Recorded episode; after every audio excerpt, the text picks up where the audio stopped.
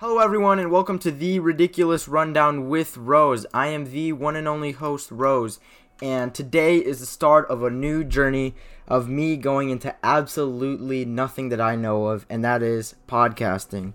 Um, I'm really going into this because uh, it, it's just something seems very fun, and I'm a very big podcast listening guy, so I took it upon myself to, you know, take the voyage into doing my own podcast and what it's about basically I'll give the rundown. That's the whole premise of the the thing we're doing. Um it's just sports sports and perhaps maybe media and uh, music other things. And there's gonna be lots of trials and tribulations. I think that's the right cliche quote. You know lots of us so far i think i've done what four? You know that's just something that's going to have to happen and hopefully this will develop into a great thing. And i'm hoping everyone that's listening to this first of all i hope you're having a great day. It's a brand new year. It might not seem as fun uh, into in, in, transition wise but you know what? It's a brand new year. It, it can't get worse. Am i right? It just can't. So hopefully it isn't worse but i'm sure it won't. Let's keep the optimism while it while it stands. Ignorance is bliss let's just leave the whole whatever the year was behind, and this year should be great. So, without further ado, I do have to say one thing before, and that is the whole platforms. Like I said before, I don't really know what I'm doing, but hopefully, as we go on, I do sort of know what I'm doing. And so, the platforms that this will be on, I really don't know. I'm thinking, I I only know a few podcasts. That's like Spotify. I know this will be on YouTube. I know how to operate YouTube. I've been in you. I've been doing YouTube for a while. So hopefully this will be on Spotify. I don't know. You're gonna probably listen to this on YouTube at first, but I know there are a few certification issues that I may run upon while going through the Spotify and iTunes, maybe some other podcast platforms that I'm gonna gonna gonna go through. Uh, so hopefully that should be fun. It really won't, but it'll be worth it. So the way the podcast is going to be divided is at the end. I think that's the, the what the show revolves around is the ridiculous rundowns. I'm gonna give like a top five list of ridiculous stuff that happened in the sports world mainly NBA and NFL. I know some of the NHL and soccer or football. I know soccer. I don't know if this is going to be an international target audience, but I wouldn't say I'm a big uh, football, however you want to call it, uh, viewer. I just I don't know. I mean, I used to play it at first, but it just doesn't captivate me unless it's the World Cup. If it's the World Cup, then maybe I'll for sure talk about it because that ranks probably number one in viewing spectacles. That's just a whole different type of game, you know? And it involves usually Mexico or the USA, which I usually cheer on, but the USA kind of reeks right now. So we're not going to get into that. That's a whole different spiel. But right now, as of the recording, the NFL and the NBA are the two major sports. The NHL is a week away. I don't know how much I'll do about the NHL though. I'm not a I'm a brand new fan. I'm a Penguins fan. I'm mostly I don't know if I should say this, but just to get it out of the way, I'm a big Pittsburgh fan and then the Lakers fan. So everything, I'm kind of, I'm no, I'll I'll just say it. I'm super blessed, and then you go all the way to the Pirates, and that's a whole different world. That honestly, I'm only one year into watching baseball and hockey, and so far, I wouldn't say it's treating me well. Even though the Penguins were good until the playoffs, and apparently, I don't know any of those terms, but be on the lookout in the future if I do go into those type of uh, t- do talk about baseball. I think baseball I'm more familiar with than hockey. I think hockey is a whole different. It's like a whole different language. Learning new sports when you're like not a little kid, it, it, it is like learning a language, I guess. But without further ado, I think I got all of the major components of what the overview of the whole podcasting thing is going to be. I think I got that out of the way. So, to start, I am going to talk about the NFL. Week 17, we're going into the playoffs. But before we do get into the playoffs, I do want to say I do think I will be coming out with an episode with lots of episodes about the wild card and then divisional and conference. I think hopefully I can get that out of the way.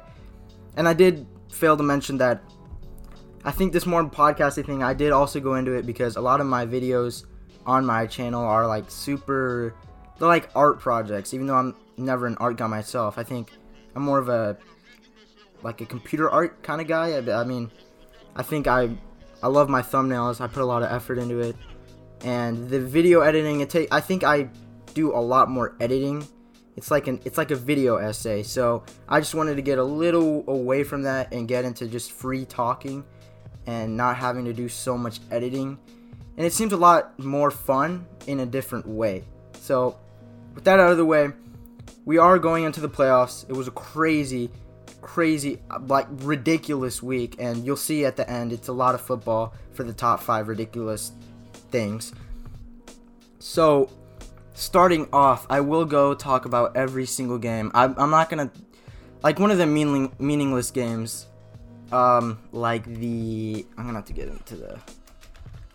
I was not as prepared as I should have been. Oh, voice crack already. Yeah, like Saints and Panthers. Okay, that was a little meaningful. I think I started off. What's a meaningless game? Like Chargers and Chiefs.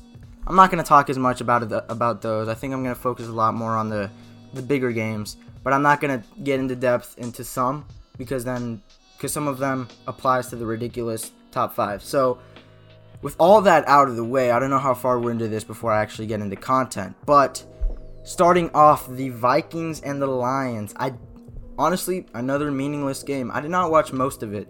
I know Justin Jefferson had a good game. Yep, 9 and 133. 9 receptions, 133 yards. I think he just caps off the year with a good game. I do believe he broke the yards record for don't quote me for receiving. He broke a Randy Moss record and he had that on his cleats. But I mean, it was a great year. You got a Stefon Diggs replacement.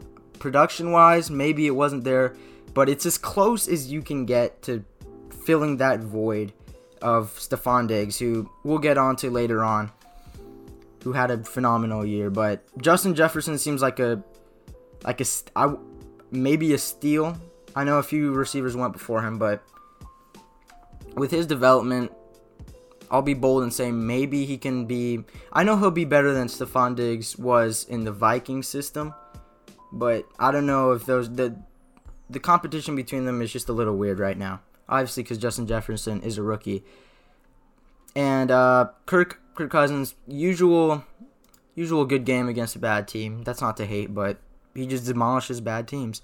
Even though it was a close game, I know Matthew Stafford played with a broken broken everything. He he's like one of the toughest players and underrated. And I know that's he, he's getting so underrated that I mean, is he really underrated? But yeah, no, he's still underrated. AP seven for sixty three, seven carries, sixty three yards. Matthew Stafford. I mean, I'm not gonna get into much, but shout out Matthew Stafford. I know he put. I mean, Marvin Jones. I'm looking at it right now. He had eight receptions for 180 yards. I just didn't watch most of the game, but I do know Matthew Stafford broke the whole theory for not wanting to play meaningless games. I mean, he's a warrior. I hope he goes to a good team in the in the offseason that'll actually want him and you know takes care of him. He, he I wouldn't say he's one of those players that deserves a ring, but if anything, he deserves some time in the playoffs. I think a lot of his greatness has been shortcut by the playoff drought in um, the Lions' history. I mean, he'd had Calvin Johnson. Of course, he's had talent, but he's never been complemented with the proper weapons that a playoff team would have. Oh, there's a second one. Oh my goodness. We're already two in. Two voice cracks there. You're to have to excuse that. My bad.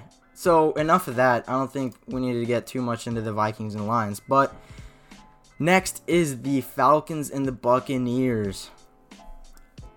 I did watch a little bit of this, I think. I know Antonio Brown had a flip into the end zone. It's, it's still weird seeing him rock, first of all, an 81, and then those Buccaneers uniforms that are they're like a mix of ugly but good. Look, you look good with the. It's like an ugly color scheme, but it looks good. I know last their their Jameis Winston era uniforms weren't as good. I hope they can bring the the creamsicles or whatever they're called. I know the NFL has a bunch of dumb rules on that, but that would be a cool return, especially with Tom Brady. I don't know how long he'll be there, but he's still okay. I mean, for a 40 year old quarterback, he's as good as you can really get. And next we have, well, I did fail to mention the Buccaneers did win 44 to 27. Um, I think the bigger question that comes out of this, obviously, the Buccaneers get to face the Washington football team. I think I got adjusted to that name now, the Washington football team. I know the. We'll get into that later. I'm getting ahead of myself, but Matt Ryan played okay. I mean, it's it's kind of a weird story with him. Julio Jones barely played this year, but while he did play, he was, I mean, as good as you can get for the lack of games. I did expect Todd Gurley to be somewhat better, but the knees aren't there, man. You hate to see it, you really do.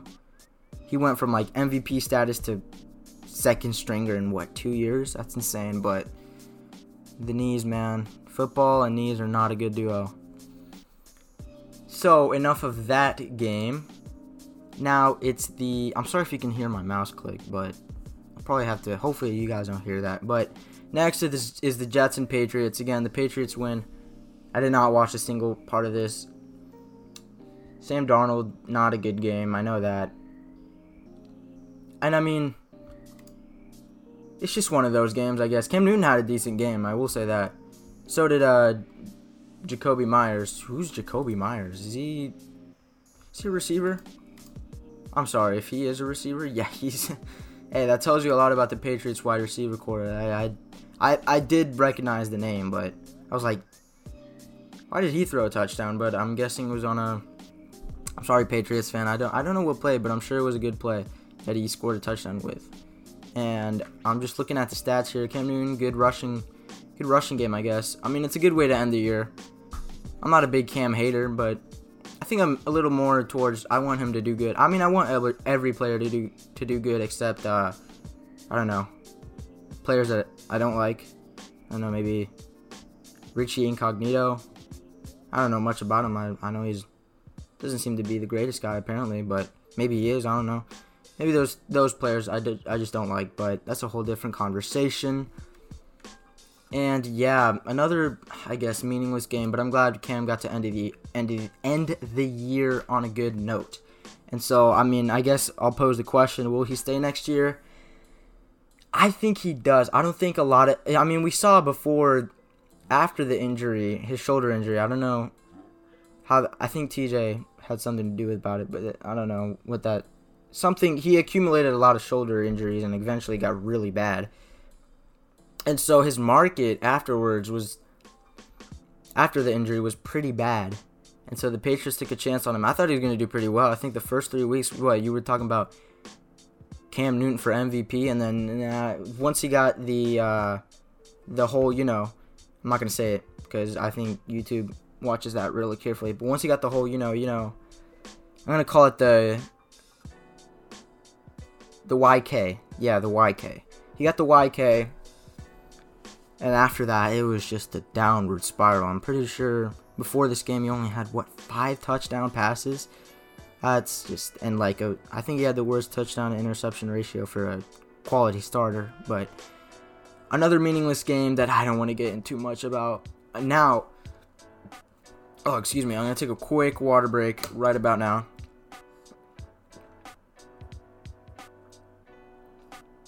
There. I'm gonna take a lot of water breaks. I did find out that doing the podcast or talking a lot does get your mouth very dry quickly.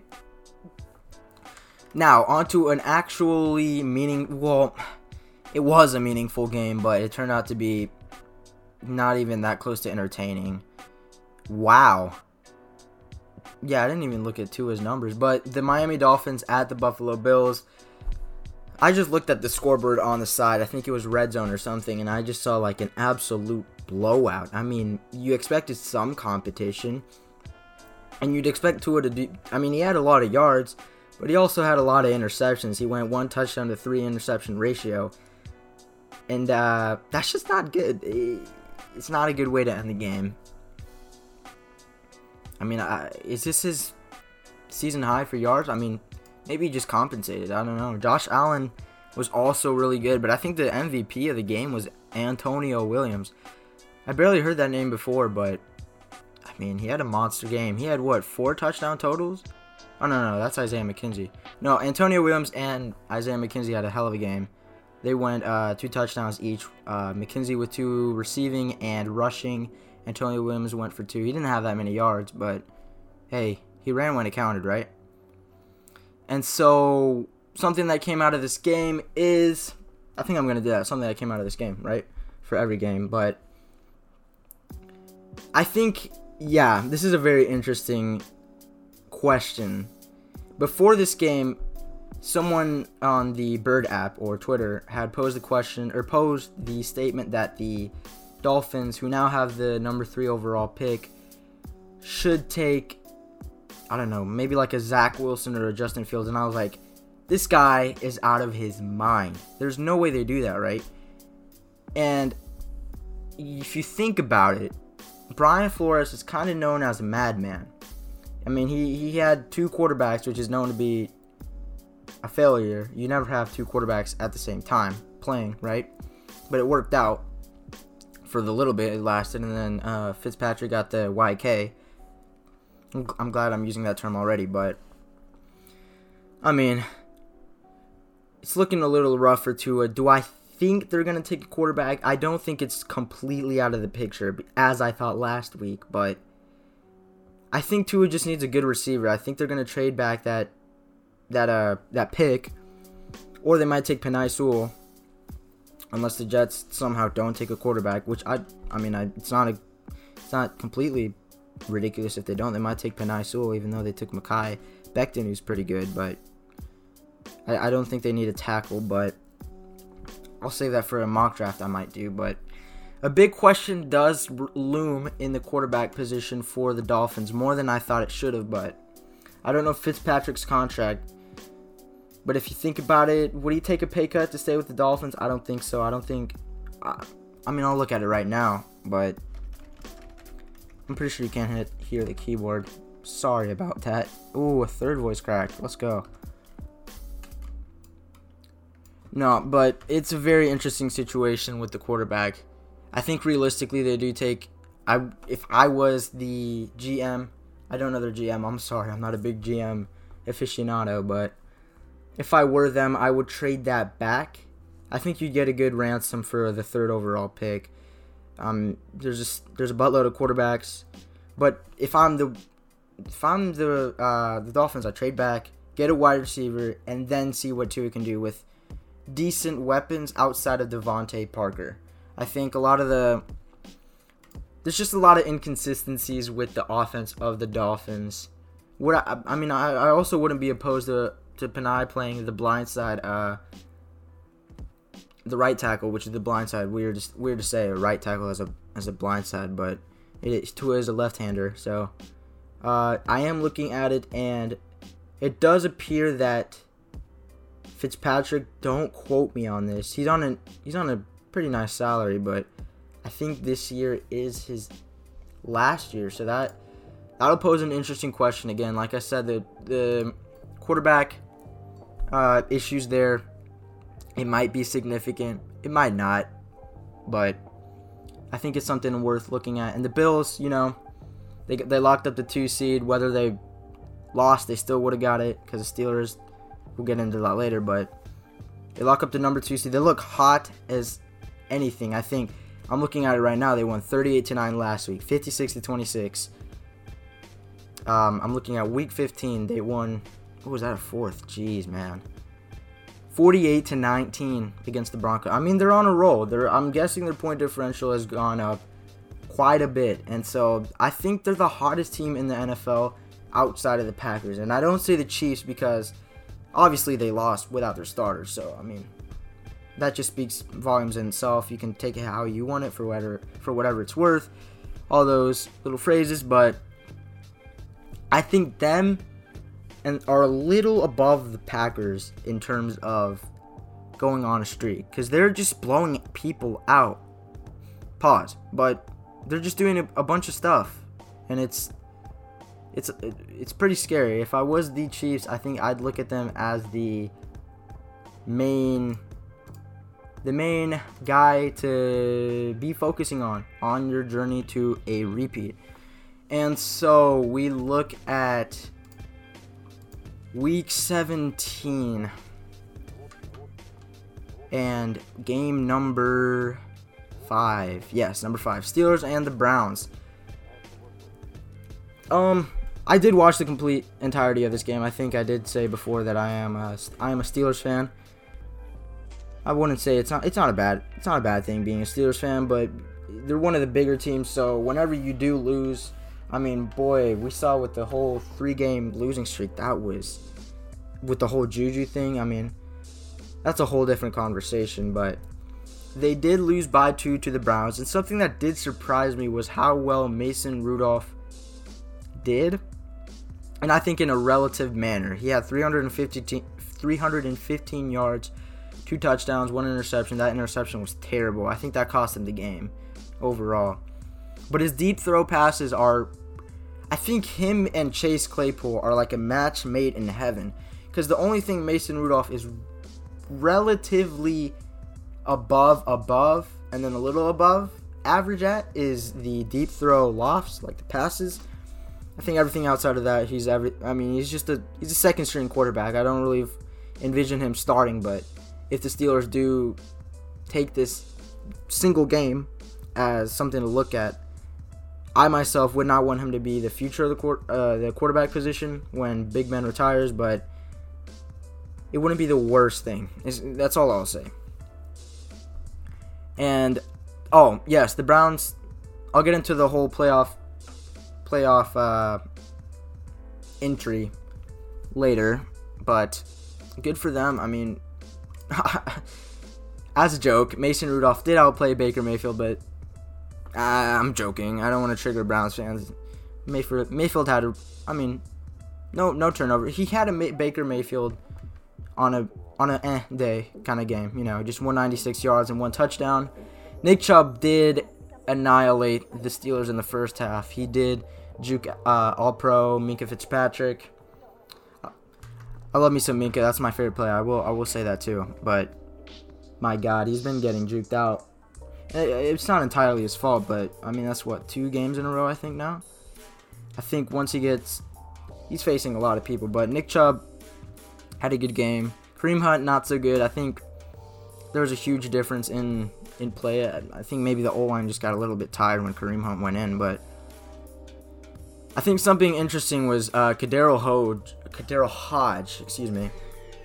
Interesting name. That's a good name. But he had a, I wouldn't say breakout game, but he had he had good plays when they mattered, and that's what you really ask out of a new coming receiver. And uh, yes, the end of the game, Mason and Myles Garrett did embrace each other. Don't know what was said really speaking as a Steelers fan, I'm just glad that corny stuff. Hopefully, it's over. It got it got to a point to where it just got super repetitive, and maybe because it was pretty significant in what Myles Garrett accused Mason of the whole. I mean, watching it live, it was hilarious until it wasn't hilarious, and then you realize the whole bigger picture thing. But I'm glad. Hopefully, they hashed it out maybe it just might have been a oh look at us we hashed it out but it's not really hashed out who cares i hope it's behind us um that was just overblown and wow i'm only on my sixth game and we're 24 minutes in.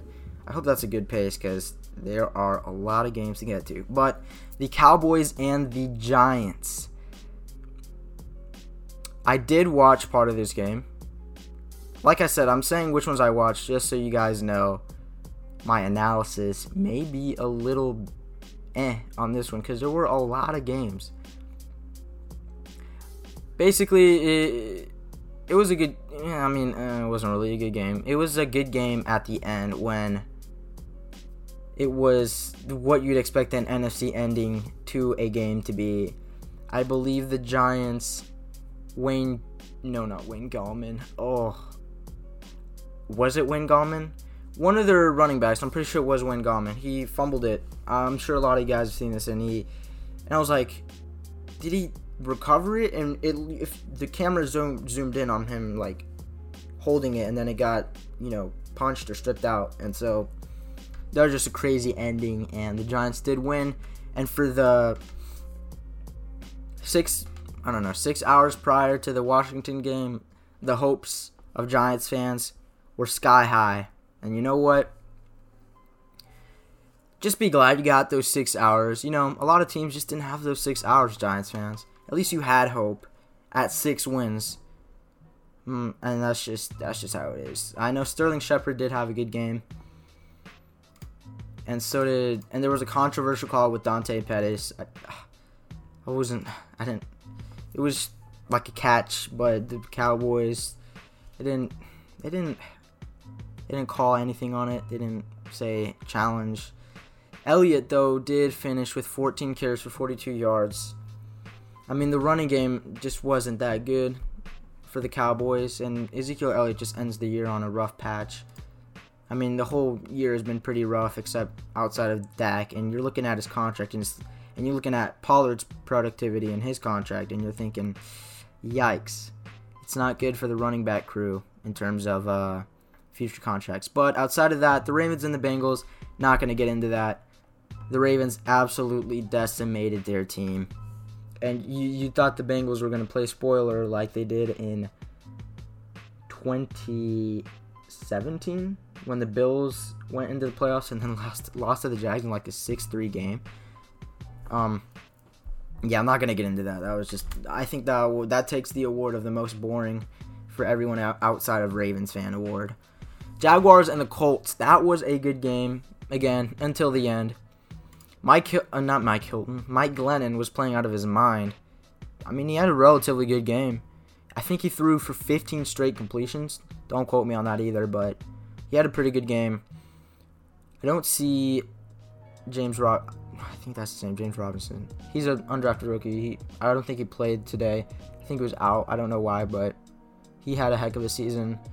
And the Colts just, I mean, yeah, I'm getting into it, but Jonathan Taylor, my God, 30 for 253. I did watch a lot of it, and I watched them between this game and then the Titans. That was a that was a good, you know, week 17 action. You got to see who was going to take the division, but at, at the end, Jonathan Taylor just ran the clock out, and um, Philip Rivers not a great game, but I think hopefully in the playoffs when they do play the Bills, hopefully the good version can, can come out of it because I do think if Philip Rivers comes out with bad Philip instead of good Philip, then it's going to be a blowout again for the Bills.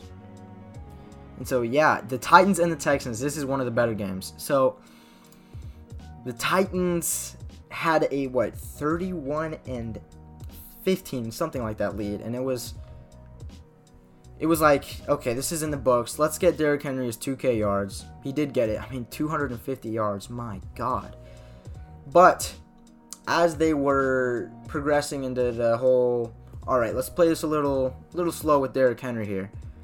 He um, he fumbled it, and it was a weird fumble. I think it was like a reminded me of James Harden with the behind the back steal or like a block, and so because the whole Houston connection. But I don't was it Zach Cunningham?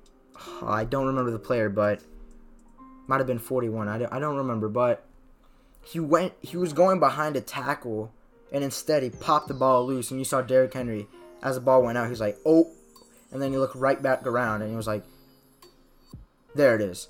And so that was good and then at the end Deshaun Watson was playing out of his mind and congrats to him. You don't really have anything to play for and you still play out of your mind I mean that's what football is about man. Congrats to Deshaun.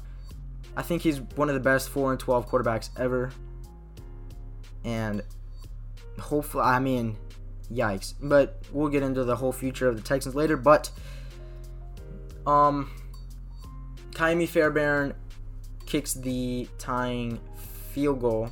It did not go into overtime. I keep, I keep thinking, oh, is that a fifth one? No, I keep thinking they went into overtime, but no, they didn't. Um, this Texans secondary blew it. They left the middle of the field wide open on a cover cover four, cover two, I don't remember, but AJ Brown went uh he went deep and he caught it It was a good, really good play. I did not expect it either. I thought they were gonna run the clock out. The Texans were gonna play prevent or something like that. But no, the Texans just blew it. And so the brand new kicker. I don't remember. I'm sorry if you can hear some barking, but Samuel Sloman. Yes, Samuel Sloman. He went for two for two, and he hit the game-winning field goal. And I'll get into that later too.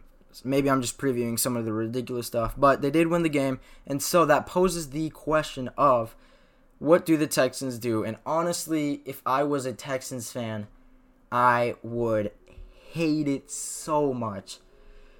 Because when you usually have a bad season, at least you can find a silver lining in the the whole hey, we got a high draft pick, and they did get the number three overall pick, but it's not yours. You traded it for Laremy Tunsil, which, for what it's worth, really good player, really high contract.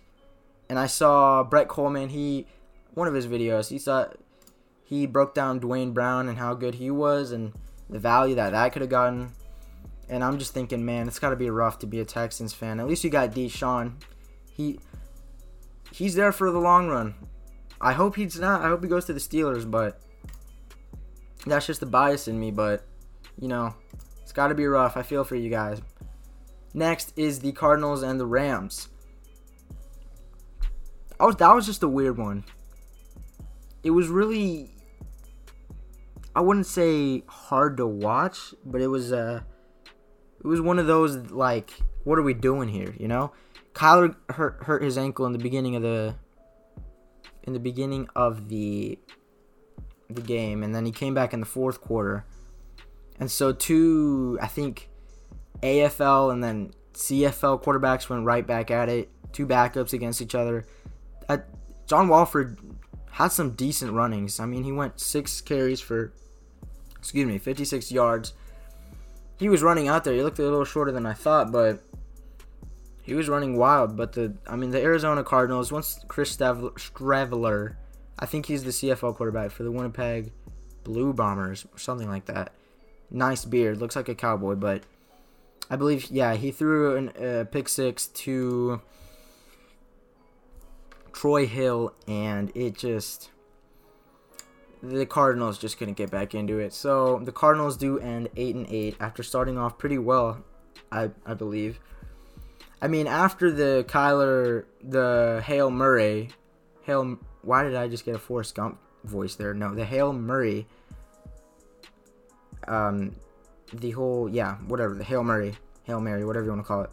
After that, the whole season just went a little down, and I do think a lot of what attributes to the down spiral of the Cardinals is just Kyler Murray was not healthy at all for like the last what six games.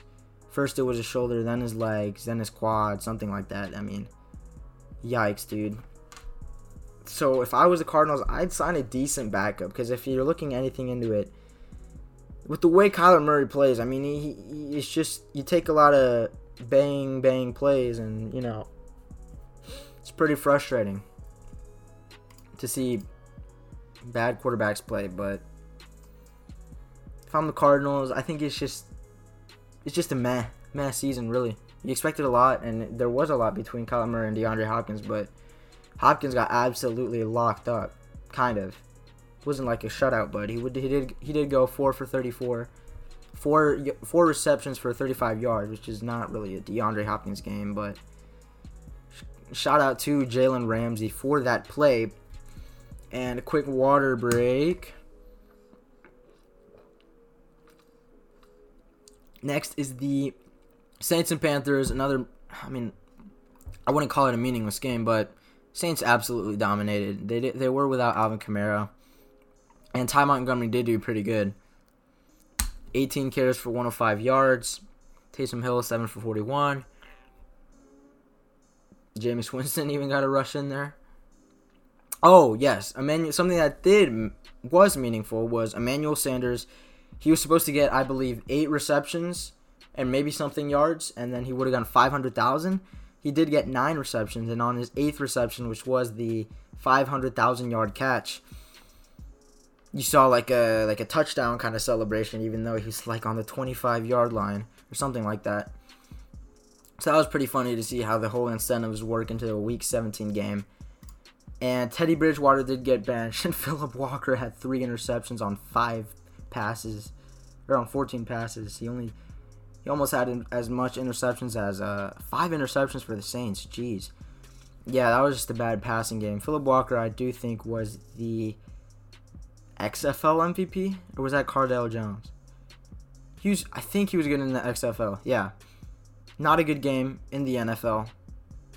Pretty rough that you got almost as many completions as interceptions, but the Panthers do end at five and eleven, which is I don't. I think that's a little disappointing. I, I know a few Panthers fans would would agree. I do think the the coach position is maybe there. I think his name is Matt Rhule, something like that. He went from uh, Baylor. He's he's a decent. Yeah, I mean, it's just. I think it's his first NFL season. I mean, with the roster you got, with Christian McCaffrey being out for the whole season basically, and you're rushing not being all that without him. I mean uh, it's just bound to happen. CMC had to do a lot of carrying, but injuries got to him. It's just a disappointing year. Hopefully they draft the linebacker Micah Parsons, but that's it for that game. Next is the Packers and the Bears. It was pretty interesting at first. And at first, I mean the first one and a half quarters until the Green Bay Packers scored 21 in the second quarter and really just looked didn't look back. And Aaron Rodgers four touchdowns, 240 yards, which is it's always weird to see how high the touchdowns are with little yards, right? And how what looks like maybe one out of every five throw Aaron Rodgers threw was a touchdown because he threw 19 completions, right? No, one out of every five throw it was a touchdown, but one out of every uh, what am I saying? One out of every four. I don't know. I'm not trying to get into math. I'm on winter break. I don't want to. I don't want to do the math in my brain, but it was just an absolute domination by the Packers. I do remember Mitch Trubisky had a few chances here and there to get back into the game, but it was never really a game to start with. Trubisky's hot run goes to a stop. The Chicago Bears looking at like the number one offense in the NFL, maybe next to the Bills. That comes to a, that comes to an end. And I mean, you lose, but you still get into the playoffs, which is the weirdest way to get into the playoffs. But hey, you're in the playoffs. You face the Saints, maybe without Alvin Kamara. Do you have a chance? No. But do you have a, a bigger chance to win? Maybe. Are you still going to win? No. Sorry, Bears fans. But at least you get in the playoffs. Maybe that affects your draft draft pick, but I mean, there's a lot of issues on the Bears, mainly with the quarterback and the coach.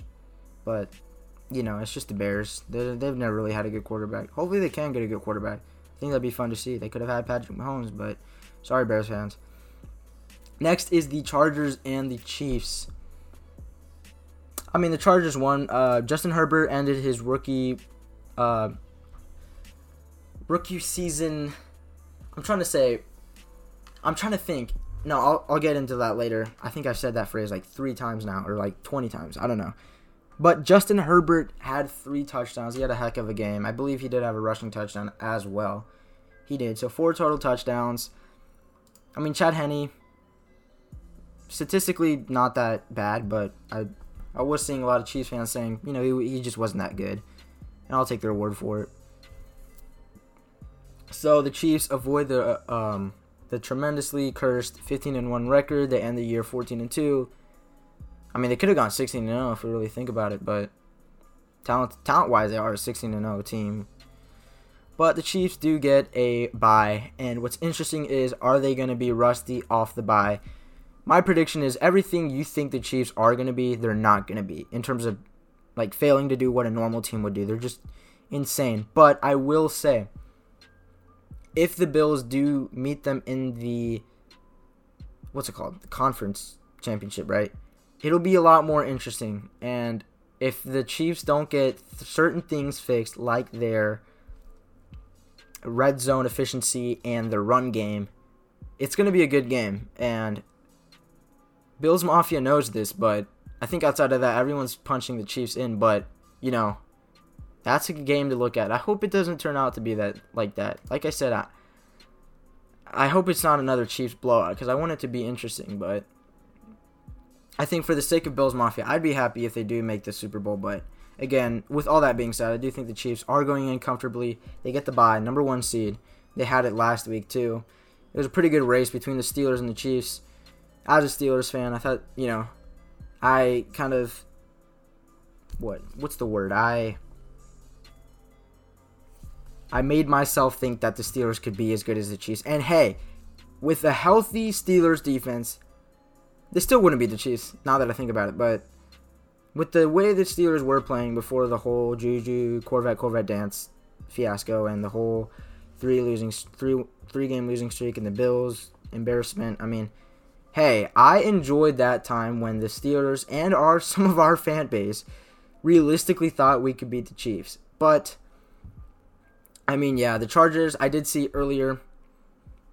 Um, I think one last thing, or one second to last thing before we leave, or this game is Anthony Lynn is fired after. Oh, that's a six-one after a four-game winning streak. I mean, good for Chargers fans. Do they get Eric Bieniemy? I don't know if he goes to a division rival. I don't know what the whole loyalty thing for coaches goes by, but I don't think it's that important, really. I hope Bieniemy gets his bag, and if he doesn't, that's a real concern for the NFL. But that's a whole different conversation because Bieniemy is an absolute stud. And the last thing is Justin Herbert versus Justin Jefferson. Two Justins. Wow. Um, who wins Offensive Rookie of the Year? I'm gonna say it's Herbert just because he's a quarterback, but I do think relative to their position, I mean they both broke records that's a tough one. I think that's going to be the, the closest award, other than maybe defensive player of the defensive player of the year. Which, again, a little biased. I do think TJ would win that, but I think Donald is going to win it just because he's Aaron Donald. He's got the whole name. TJ Watt isn't really that much of a name in comparison to Donald, but that's nothing to do with the Chargers. I do think Justin Herbert wins it. Justin Jefferson falls to a narrow second it'll be interesting how the, to see how the honors NFL honors or the award show goes. But I do think Herbert locked in the statistically wise. I mean, he padded a little bit here, four touchdowns. I do think he wins it, and that's just because you know he's a quarterback. That's just how the offensive rookie and player of the year, well, not player of the year, but MVP. That's just how some of those awards go. Next is the Seahawks and the 49ers. The Seahawks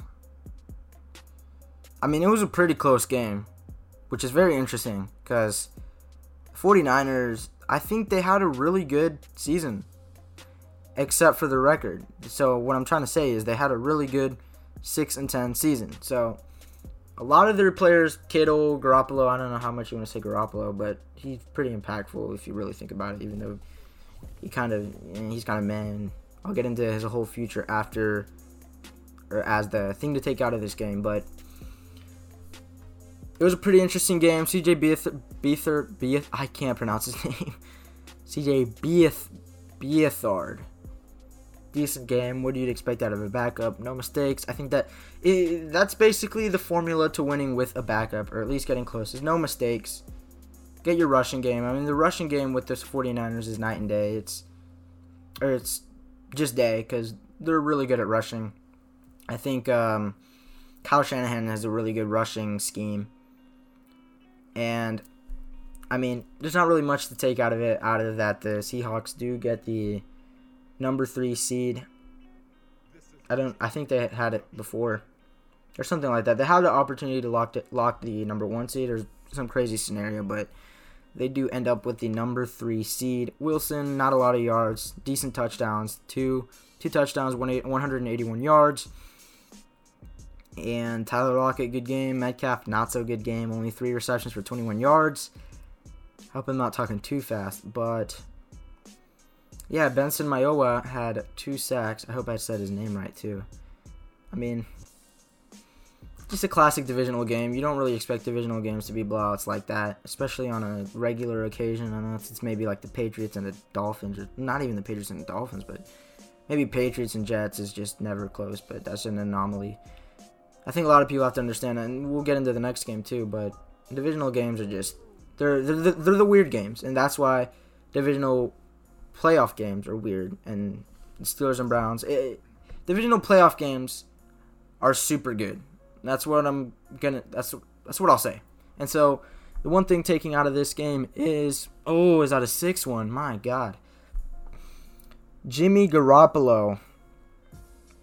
Yeah, Jimmy Garoppolo. Is he staying? A lot of there's some rumors that he might leave. What do I think? I think he gets one more year with a healthy team, but I would not be surprised if his, if his weird weird say successor, maybe a Zach. Will I don't think Zach Wilson's dropping that far. Maybe like a Trey Lance. Maybe they get like a Trey Lance, get him one year prepar- prepared. I don't know Jimmy G's contract, but if it if it is his last year, next year, that may be a whole different conversation. But I don't think he has a lot of trade suitors, except maybe the Patriots. Maybe the Patriots do pick him up. And a third water break.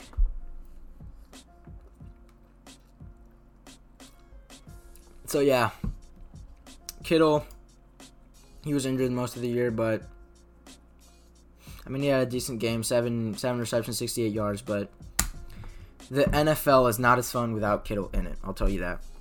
And so next, another divisional. Well, I mean all these are divisional games. It is week seventeen, but the Raiders and the Broncos. The kicking in this game was hilarious, and it basically determined the game we saw Brandon McManus. McManus, yes. He attempted a 70 yard field goal in the middle of, well, no, as they were going into halftime. It got blocked. And uh, Jerry, not Jerry Jeudy, Henry, Ru- Henry Ruggs? Yes, Henry Ruggs.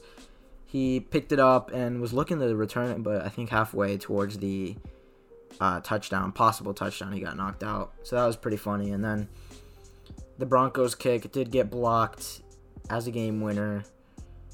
Uh, another meaningless game, but the Raiders they kind of blew it.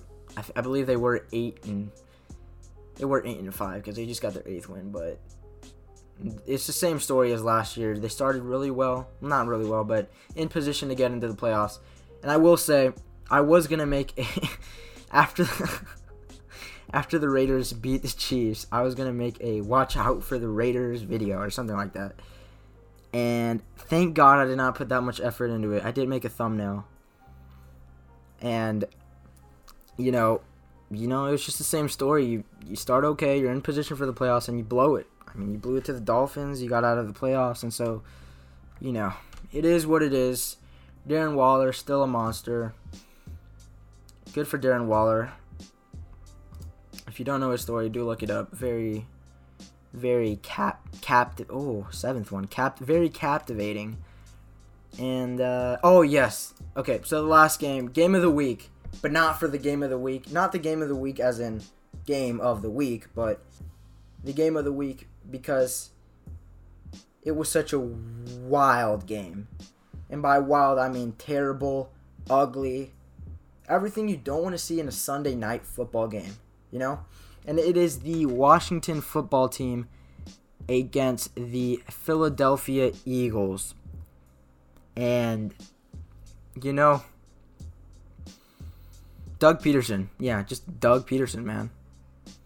I think the Eagles were going to win this with Hurts. He wasn't passing it all that well. I mean, he was putting up Carson Wentz numbers outside of the interceptions. Well, no, he still didn't have a touchdown, but, you know, he he had to t- he was the reason they were in the game, right? Because the Eagles went into the game with what ten inactive starters or something like that. They didn't have Fletcher Cox, they didn't have Miles Sanders. I'm pretty sure they didn't have any of their good players. It was like they were resting. They weren't resting, but they looked like a resting, like a Steelers kind of team with all their starters out, but for the wrong reasons, right? And so, I mean, Carson Wentz was a healthy scratch. That was kind of a surprise, but I mean, you're seeing a lot of stuff with him and Doug Pederson, and you know, that's I I don't know. I'll I'll talk about that as soon as I tell you about how Doug Pederson took it upon himself to take the bold, courageous move of putting in an absolute stud, number seven, NS Nate Sudfeld into the game. And how does he play in his first few snaps? one interception, right? Then like a missed snap fumble. And then I think another fumble or something like that. He played out of his mind. Yes. I'm just kidding. Uh, that move was very questionable. And I will say, was, was it all Doug Pederson? I really don't think it was fully his decision. But I am going to blame him, some of it. But I do think there was some higher calling, and it's not religious attached, but higher calling that told him, you know what, we don't want to win this game. And the Giants fans, as they watched this, I mentioned they had six hours of hope, and maybe seven hours as they got into the half with Jalen Hurts. I think Hurts would have gotten a lot of love from Giants fans for year to come, for years to come. But he got subbed out, and Nate Sudfeld went right into it and played very, very not good. And so did Alex Smith. I mean, I mean, wow. I think I got two two things to come out of this game with. First of all, where is Carson Wentz going? Do I think he's staying? I think um, maybe two weeks before this, I thought before Jalen Hurts played okay, and maybe this puts a lot of question the way he played today, but or yesterday, or maybe the day before when whenever this gets published, right? Are they trading him? It's a lot of money to trade him, but at this point, I think it's necessary. It, do I think he's? I think he might go. I think the only viable option and realistic option is the Indianapolis Colts, where Frank Reich, who, if you don't know, was the offensive coordinator of the 2017 Eagles team with Carson Wentz. He had his MVP type season until he got injured. I do think he was going to win MVP if he didn't get injured. That would have been funny. Him becoming an MVP and then two years later he gets shipped out. And I don't know, man. That's rough. And then the second thing, well, before I say the second thing, I do think he's going to go to the Colts if I were to bet on it, but I'm not going to bet on it because it's Carson Wentz. You don't want to bet on Carson Wentz, but if he does come back with Frank Reich, I do he can. I do think I do think he's not as bad as people say. I think he gets trashed on a lot, and maybe it's a bunch of leaks about him not wanting to be there, which you understand. But the timing of it is it, it's just not a good situation, right? So if he does go back with Frank Reich, I think he can be a decent quarterback. But the money there is really not what you want to be happy about as an Eagles fan. And I mean, you you got the six the six six uh, draft pick instead of the ninth.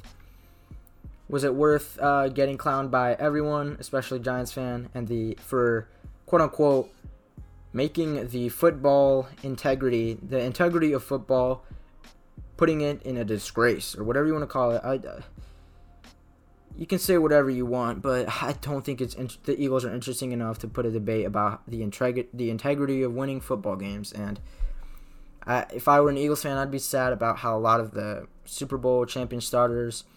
I saw a picture of Zach Ertz with Carson Wentz and Jason Kelce. They were standing. I think they're all basically they're not going to be there soon. I think they might leave, and well, I know they will leave. A lot of them, a lot of the Super Bowl starters, and you're just, as an Eagles fan, you're just watching your Super Bowl team go down in in players and down and down and down. And now you're just in an interesting position. Hopefully, you take I don't know maybe like a Jaylen Waddle, Ja'Marr Chase if he drops, and you know you got a lot to. It's more than the receiver you got to replace, man. So other than that, the Washington football team does get a playoff berth, but it's against the it's against the Buccaneers. I mean, I don't know. That's just not a good matchup. It's really not. Not going to get into the matchup because hopefully I'll have a video by then. But it's looking rough. Chase Young is a stud, still a stud, and you know, I mean, good for good for the Washington football team. I mean, a week, uh, a year ago, and they still are. I mean, their, their owner is ridiculous. But a year ago, they had a name controversy. Take it as you will. I'm not going to get into that. Pointless arguing. A lot of pointless arguing, especially revolving around Washington football team. But Ron Rivera and oh, what's the general manager's name? I'm gonna have to look that up. I do have Jason Wright. Jason Wright. Yes, I didn't have to look that up. Yes, he's the president of the Washington football team. He's on the McAfee, Pat McAfee show. I love that show.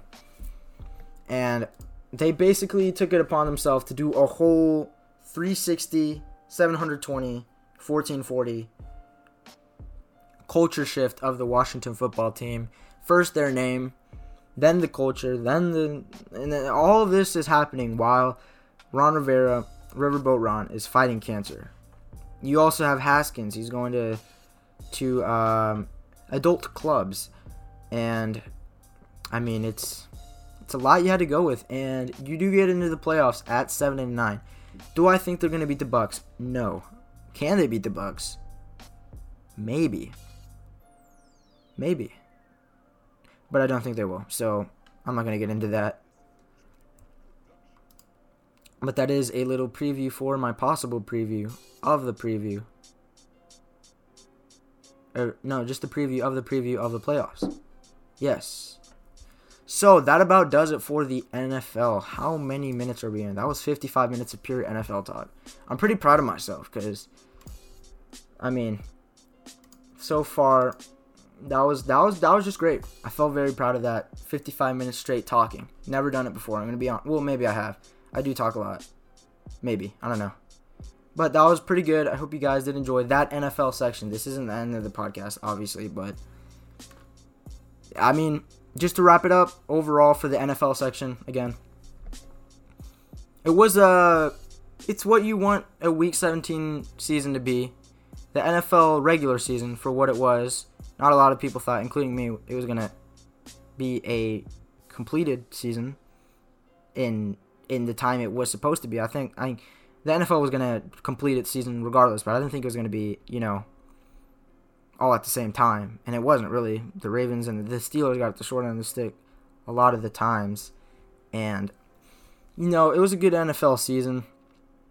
Lots of cool moments. I do miss the fans, and Cleveland had a lot of fans in their last game, but I mean a lot of fans. Ohio governor, I mean, hey man.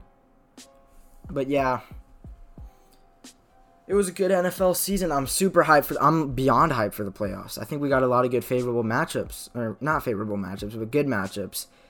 I think it'll be a really interesting wild card week. What do I think about the 17 playoff scenario? Um, for all the complaining that was there at the beginning, it, it, wasn't that bad. Do I think the bye thing is a little ridiculous? As a Steeler fan, it was at first, but we weren't going to get it anyway, so the bias in me saying, eh, who cares? The best team did get the bye in each conference, so I do think if the Bills, I don't think they're gonna fall short because of the bye week. I think if they're gonna fall short, it's either to the Chiefs because they blew something, right? But it was a great NFL season. It went by super fast. I mean, super fast. It feels like last week it was just week one, but it was a great. It was it was just overall a great, great, great story great season. So, transition into the NBA. This is to be a little quicker. I, do, I mean, the NFL was a whole hour, but the NBA portion, I'm just basically to run down a few teams, the whole standings, you know, recent headline stories. A day before a day before the recording of this episode, Steph Curry went absolutely bonkers on Damian Lillard and the Blazers mm, excuse me. Damian Lillard, I think he had. I was just listening to Dom 2K's. Uh, if anyone know, Dom 2K is a basketball YouTuber, basically. Um, very good one too. Lots of things to uh, model his game after. But he he mentioned it, and it was really good information. But I, I did see it before, but Damian Lillard, I mean, he was he had a few quotes, a couple head, headline quotes you see on the Twitter, and Steph Curry looked at it, took took it personally, like MJ. I, I do believe he referenced him, and he scored 62. That is a career high,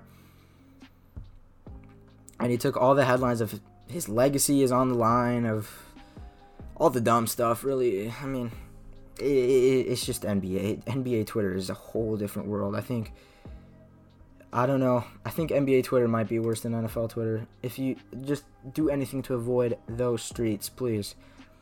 But it was a good game for him. I'm glad Steph Curry. Not an easy guy to hate. I'm not saying I do want to hate him, but the whole Warriors team, you know, they were easy to hate. But Steph Curry, he great guy. I'm glad he got to show a lot of his haters wrong, especially the James Harden stands. Not the not his James Harden fans, but the stands. The stands of any fan base are pretty bad, but a lot of them shut up. The whole Damian Lillard over Steph Curry argument. I mean, come on, guys. Let's let's be honest with ourselves. Let's calm down here, please. Steph Curry, come on. It's Steph Curry. But quick look at the standings. In the Western Conference, the Clippers are number one at five and two. Not really surprised. Well, a lot of these standings are going to be what they are. Take it as you will. It's just what seven, six games into the season. The Clippers, who did lose by what like 50, they're number one. Then you have the Suns, who did lose to the. Who did they lose to? I mean, there's a lot of there's a lot of game, a lot of stuff happened yesterday, sports wise. Yes, they lost to the Clippers, so the Clippers took hold of that number one seed. Yes, the Lakers are five and two, but they're not number one because they lost to the Clippers er- earlier in the season. They are five and two, and as a Lakers fan, a lot of maybe a lot of you might be asking, "Oh, Steelers and Lakers fan, oh, what a what a bandwagon." Honestly, look, I'm a Pirates fan. All all of it balances out. Trust me, I'm not a I'm not a. It's not like I like all the good teams, right? And the Penguins aren't really. I think the prime is past them, and that and I wasn't a fan of the Penguins or hockey when they were in their prime. So I got two. I got one really bad team, two eh, or two two eh teams, I guess. I mean, the Steelers and the Penguins are they in the same position? I really don't know.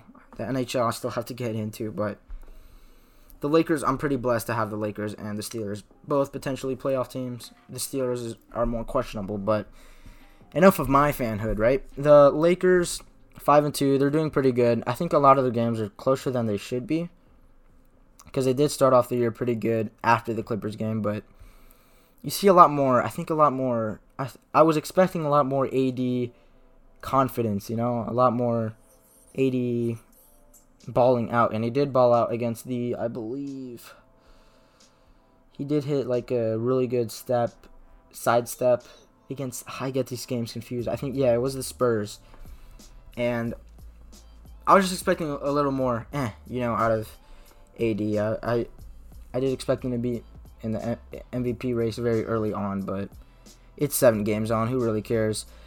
Jazz are number four. Pelicans number five. Rockets number six. I think the Rockets are interesting. James Harden didn't play yesterday. Yes, no, was it yesterday? No, it was two ga- something two games ago. And Christian Wood is having a heck of a season. Good for Christian Wood, and I think it, it it's very interesting to see what Harden chooses to do. I don't think he's getting traded because the options that were there, I think maybe the Raptors. I think that's opening up a little bit. I think that's really underrated. But if he goes to the Raptors, uh, I don't think the Raptors culture. I think they're very smart in Toronto, and I don't know if they'll trade what like a Pascal, and Pascal isn't helping his stock either. And I'm a big Pascal fan, and ever since that bubble, I wouldn't say it's hard to be a Pascal fan, but man, is he looking rough out there? You know people are calling him like a, a Beyblade. I mean, oh, man, he's taking some slander everywhere, man. Hopefully he improves, but we're not talking about the Raptors. The Rockets are they're interesting. Do I think they're contenders? Maybe. I don't think they're I think they're better than last year. I will say that. So far. Again, these are only 6 and 7 games in, so there's a lot you can take in in context, right? So that's that for the Rockets. Next are the Trailblazers, who took a big L to Steph Curry. The Warriors started off really bad, and then so far they're bouncing. They're the eight seed, the Warriors so far. I mean, Steph Curry is going to have to do a lot to get a lot of wins, but do I think he's capable of doing so? I mean, he's shown before 2015. A lot of people think Steph Curry only existed from 2015 on, but early on, after the ankle injuries, or throughout the ankle injuries, he led some eh Warriors teams to the playoffs, so it's not like he can't carry a team, trust me. The Kings. Oh, the Kings are very interesting because we got Marvin Bagley controversy. I think his dad and then De'Aaron Fox's dad or something with their parents. They're like, I think just now they got into a whole spiel, but Marvin Bagley's dad wants his son traded, and he deleted the tweet, but then he retweeted a tweet of his tweet, right? So they he retweeted a tweet of an image of his tweet. So he's kind of saying, I deleted the tweet, but it's not fully my tweet, you know? And he's liking uh, tweets of Luke Walton being, of people saying Luke Walton's a bad coach. I mean, he's not wrong, but come on, you know? Do I think Marvin Bagley is getting traded? I don't care. I don't have. I don't care. Um, Marvin Bagley's just been he's been injured a lot, but I do think his potential. I mean, it's not it's not like it's gone. He could be a good player. But that's enough of Kings talk. I think. Oh wait, no, Tyrese Halliburton. He's pretty good. Uh, he his jumper still a little funky, but it's not funky if it goes in, you know. So Tyrese Halliburton, pretty good. Finally, the DraftKings, uh, the the not the DraftKings, the Kings can draft somewhat decent. But again, seven games into the season, I do think Tyrese Halliburton is going to be a good good player. And then the Thunder, they have two games so far won. I think that's pretty impressive for their. I wouldn't say it's the roster's fault, but they don't. They don't have a lot of pieces, and I'm sure a lot of the fans are less surprised that they're winning as much as they are so far. Again, seven games. I've said that three times now, but Shai is good. Lu Dort is pretty good too. I love me some Lu Dort. Then the Nuggets are the 11th seed. I mean, they started off pretty bad, but I'm, I'm sure they'll get back. Jamal Murray is looking pretty rough right now, but again, it's just the beginning of the season. The Spurs, they looked good. I mean, um, what's his name? Kentucky guy. Oh my goodness. Keldon Johnson. Yes, I'm so sorry I blanked out there, but he went off. He had a career night against the Lakers. That was really interesting to see. Because I, I mean, I love Kentucky. You know they are having a rough season, but shout out to Big Blue Nation and Keldon Johnson. Looks like a good small forward for the future. The Mavericks are number 13, or the 13th seed. Uh, they played without Luka and Porzingis. They lost to the Bulls, I believe. Yes, they lost to the Bulls. Um, I think it's gonna be a lot more rough for Luka this year than a lot of people anticipated. Being without KP is gonna take its toll because we saw what he did without KP and how he carried. But now you're gonna have to do that for 70. No, not 72 games, but for as long as KP is out and his injury concerns are concerning, as in the name. But Luka's gonna have to do a lot, man and I'm sure he's capable of it, but right now it's looking a little rough.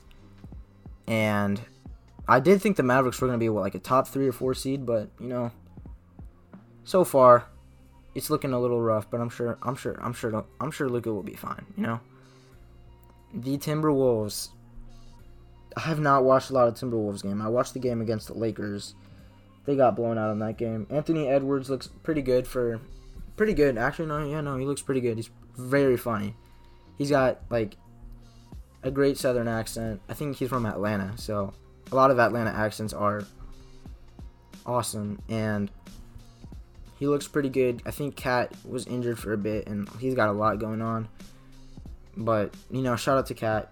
My condolences are with him and you know, the Timberwolves, they're just in a they're in a funky position, I'll say that what do I project them to be? Maybe like a 9, 8 seed, maybe like a play-in type of seed, or maybe just a 10 seed.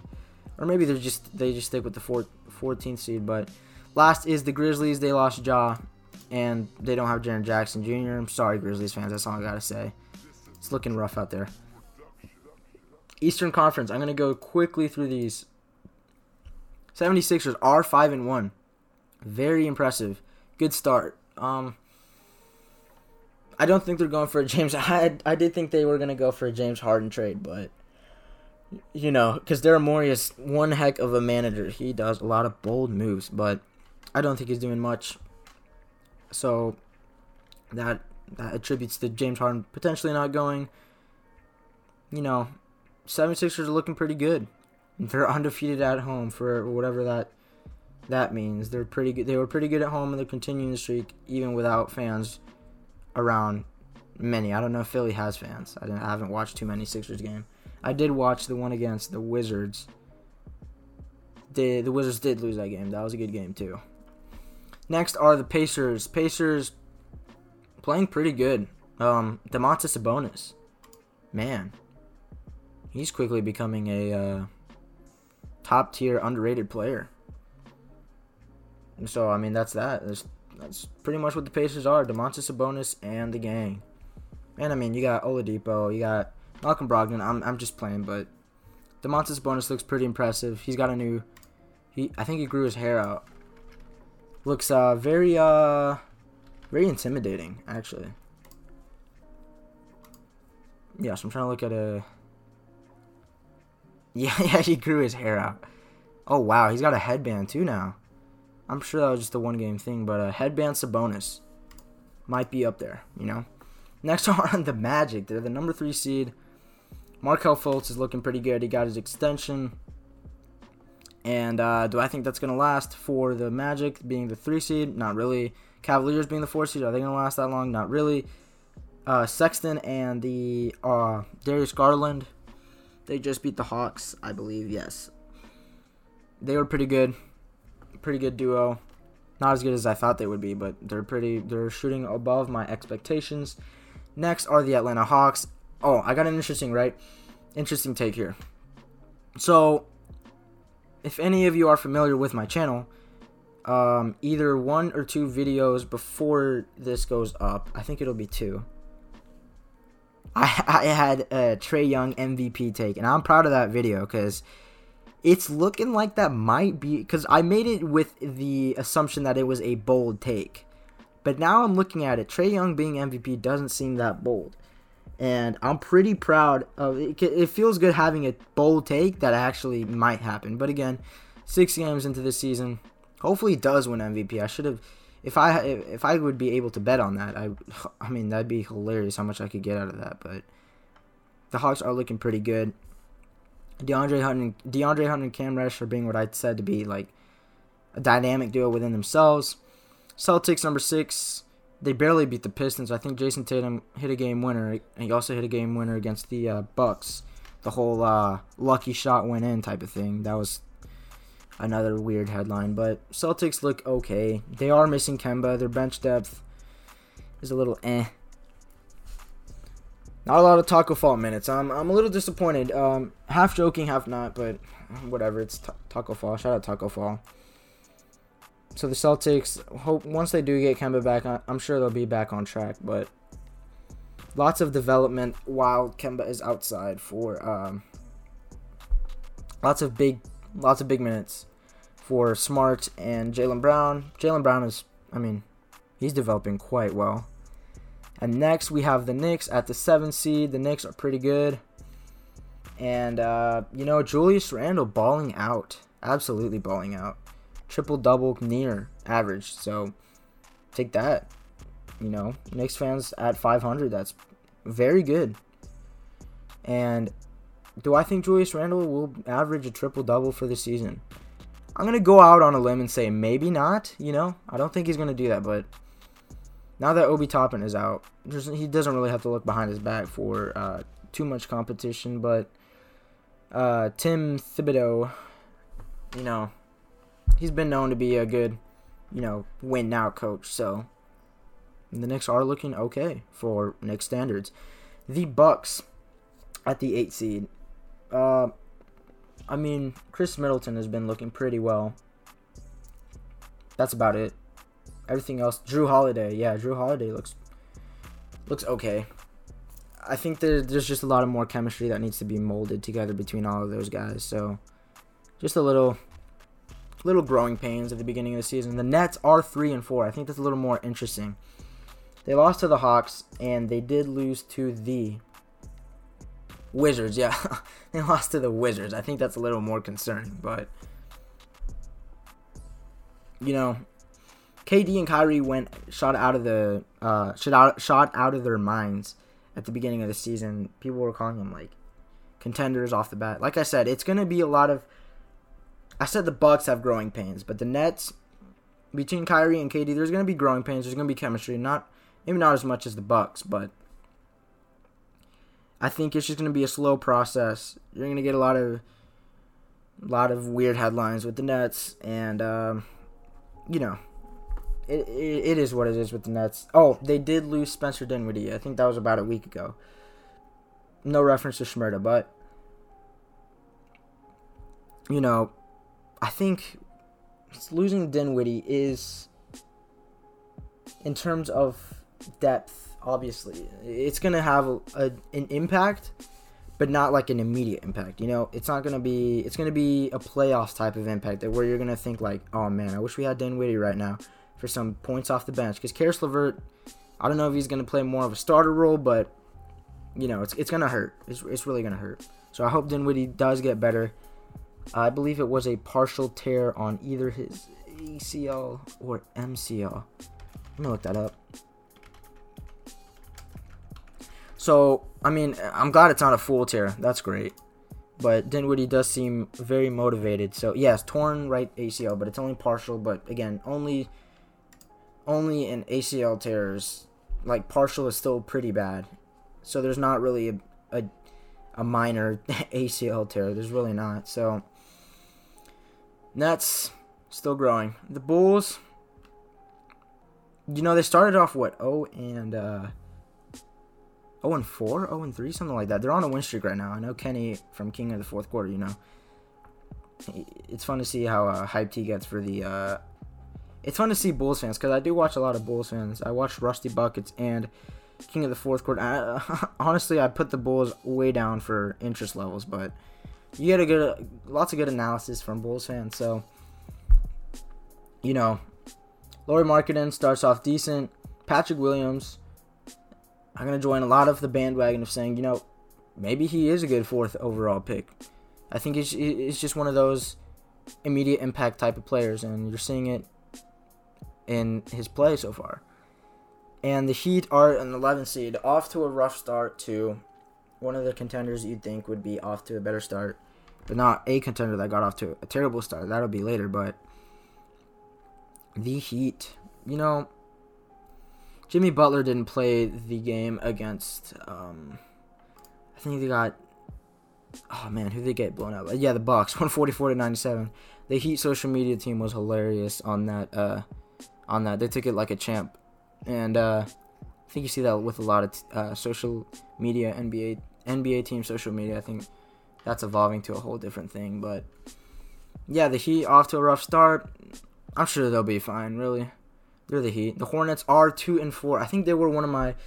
Well, they're. I don't know how to say this, but the Hornets are like my second. I wouldn't. I don't know. They're. I like their color scheme. Hence, they're like my second favorite. I wouldn't say they're my favorite team because I'm not a Hornets fan, but they're a team outside of the Lakers I'm mostly interested in, kind of, because the roster before LaMelo Ball, oh my god, and PJ Washington before those two, it was kind of a snooze fest outside of Kemba too. But I do like the Hornets. Um, there's not much to say about them. LaMelo looks okay. His shooting still needs a little more work on, but outside of that, he's a good passer and rebounder. So, kind of sounds like Lonzo Ball early on, but I think they'll have different trajectories. I don't know what they are, but whatever. The Wizards two and five. Are they on? Yeah, they're on a two-game winning streak. Good for them. Uh, Russell West, Russell Westbrook shot selection still out of the, still out of this world. I'll, I'll say that, but you know,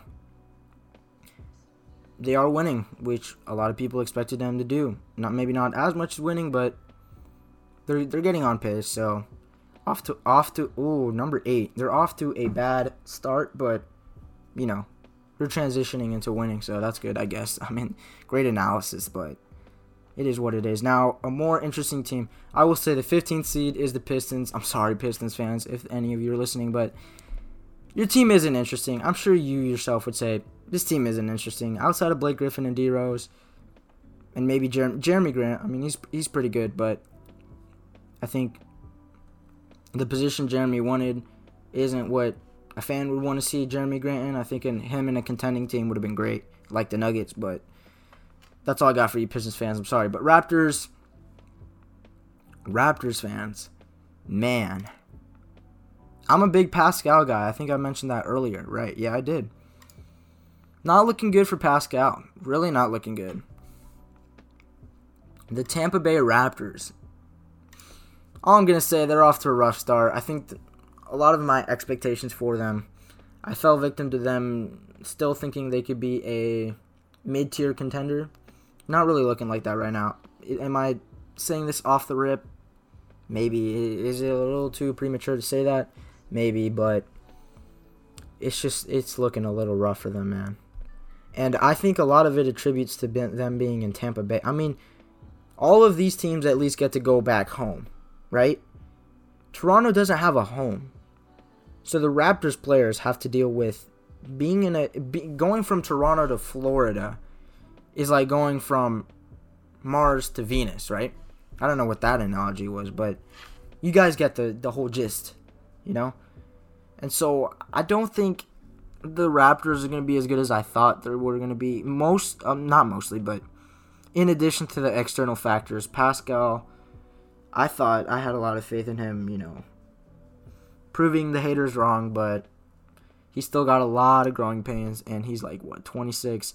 But I do have faith in Pascal Siakam. So I think when it, I'll project him to be what like a seven to eight seed, which is way lower than I thought they were gonna be. So sucks for Raptors fans, but that about does it for the NBA section, and that's all the sec- sections that we have. I don't, I didn't plan for a like a outside of sports topic. Maybe.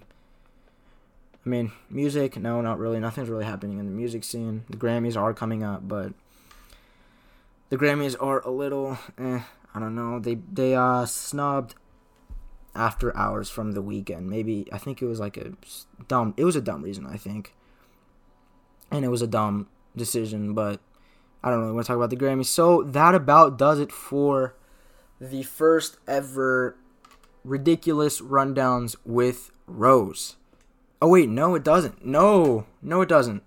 I almost forgot we still have the top. I forgot the most important part. Yes, the top five ridiculous moments from sports so far, right? And this, oh, I didn't take into consideration college football. I probably should have done that. You know what? I will do it right now. I'm going to interpret it. So, should I do it? Yeah, okay, so an honorable mention for college football. It will be Najee Harris's hurdle. The guy, uh, he went over. I don't know college football like that. That's probably why I didn't think too much about. Oh, number nine. That's probably why I didn't, think too much about it. But Najee Harris, do I want him on the Steelers? Heck yes. Do I think running backs are worth a first rounder? Heck no. But it'd be pretty cool to see a guy on the Steelers hurdling someone. I don't think we've seen that since Le'Veon Bell. And I don't know. So I guess Najee Harris hurdle is number six honorable mention. And I probably should have a lot more in the top five, but uh, I didn't take college football too much into consideration. So, number five is the 400 y- rushing yards by the Ravens on the Bengals. I did say earlier the game overall was pretty bad, and I'm not wrong, but let me look that up. So, the most rushing yards in a game by team NFL. They got 400 and what? Three yards, 404 yards, right?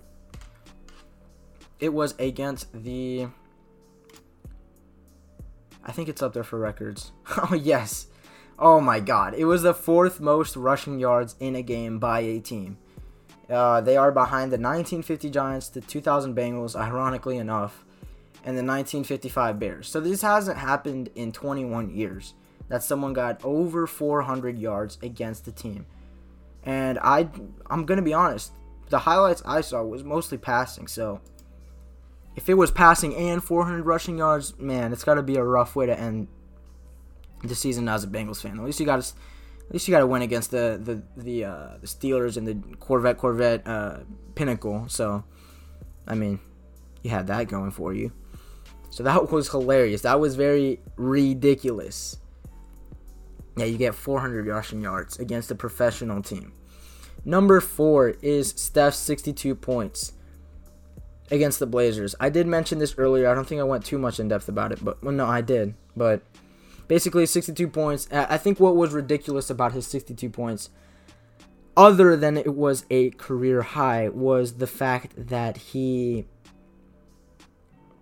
he was he was I think he, he was at 56 or 54 or something. He was he was about to break his career high, which was 54, I do believe.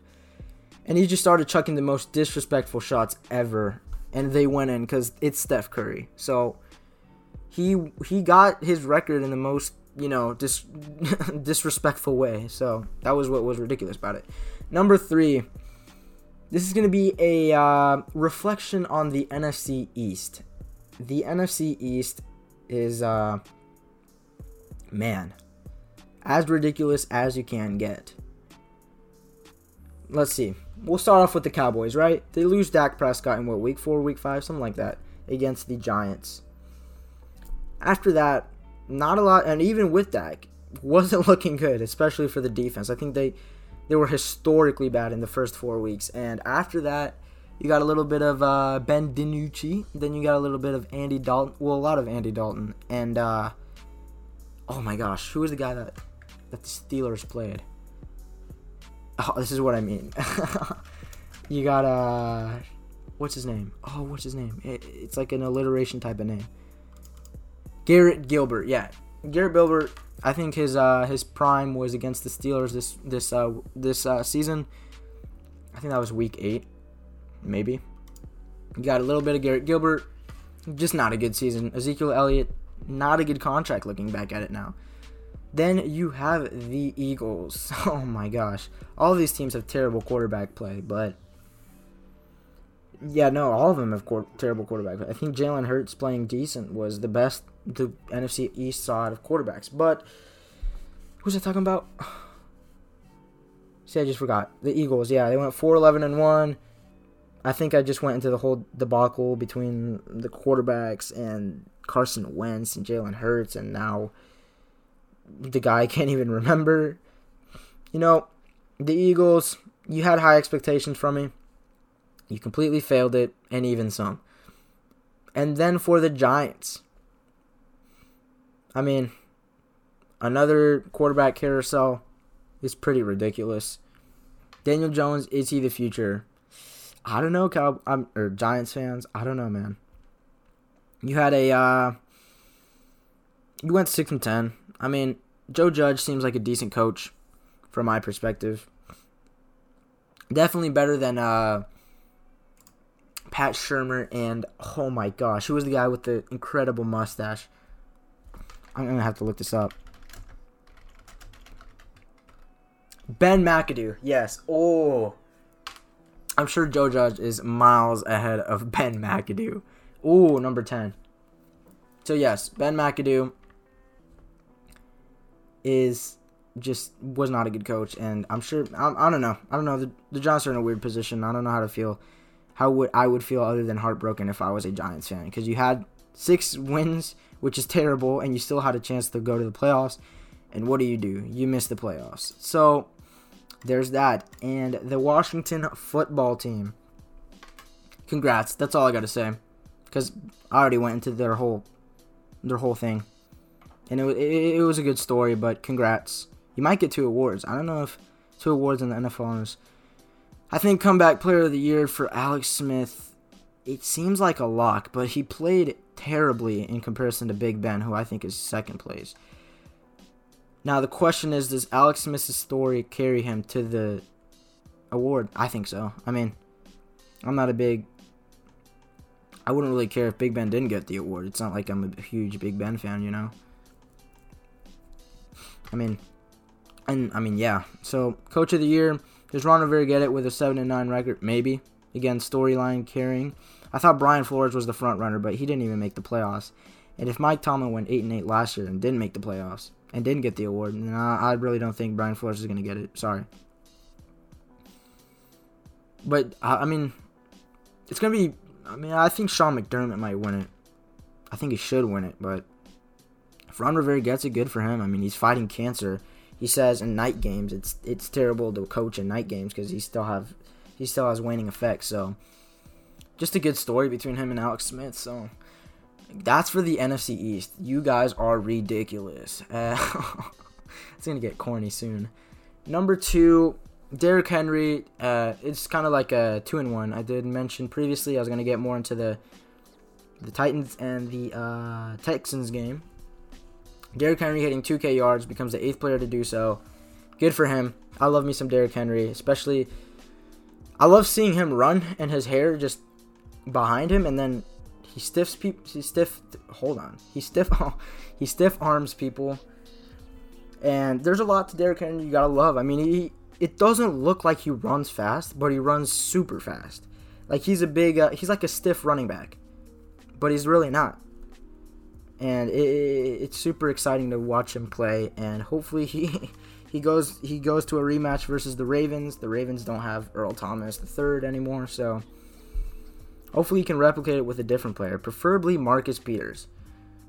And then the doink field goal game winner. I don't know if I talked about it, but yeah, you get a doink. Cody Parkey has nightmares about it, but their kicker, who again I forgot his name.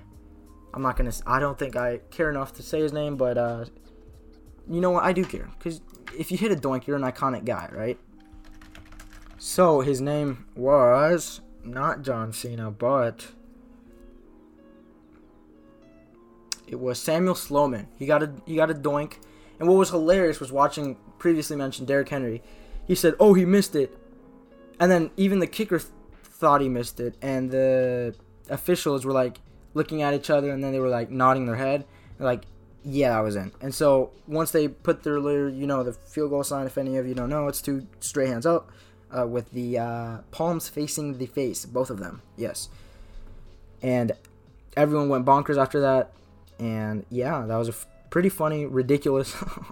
I'll stop with that with the doink field goal game winner. And number one in the ridiculous rundown top five ridiculous stuff is the Browns making the playoffs.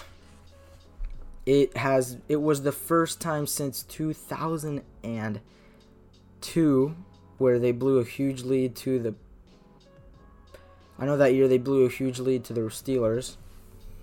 I don't know if it was Tim Couch. Was it Tim Couch on that team? I don't, I don't care. But um, they do beat my Steelers. It was a good game. Again, they made the playoffs. Now, could they win against the Steelers for the first time since 1994? Well, since first playoff victory since 1994? I don't know. I mean, they have a good chance. It depends on how the Steelers play, especially since they are home. But I do think they get some fans, but that's not the point of the thing. Browns do make the playoffs. I myself, I mean, I'm happy for Browns fans. I don't really like Browns fans. I'm going to be honest. I don't like you guys. I'm sorry. But I am happy for you guys because there's some respect there. It's not like a. Uh, at the end of the day, it's sports, so there's not. It's not like it really matters. But I think the city of Cleveland after 2016 has needed some love. You know, even before that, with the Browns. I'm I, I'm pretty sure. Yeah, they're they're a football city, and so I'm glad that the Browns made the playoffs. I'm glad for Cleveland can get a little happiness. But you know, what I'm not glad. Well, what I am glad about is that we get a rematch, the Steelers and the Browns, and hopefully, I say this with little, with a lot of uh, superstition, but it should be a good. I'm not gonna say who's gonna win, not yet, but I don't want to jinx my my own team, but you know, I hope you guys do not do well in the playoffs because you guys are playing the Steelers, but I'm super happy for the Browns. I wouldn't say super happy, but I'm happy for the the fans that had to deal with that. I mean, they're, they're, there's some loyal bunch right there, man. They're they're very loyal to be one in 31 in what two years, and then what three years later you're in the playoffs with Baker Mayfield. I do like Baker Mayfield I'll, I'll, and Nick Chubb, and uh, Myles Garrett. I did like or I, I mean, I don't know how to feel about Myles Garrett. He seems like a really good guy who, who did a really ridiculous. I'll stop there, but it was just a. I don't want to get into that, but Myles Garrett. I mean, seems like a good guy. Walter Payton man, man of the year. You don't get Walter Payton man of the year out of being a terrible person. So you got Myles Garrett.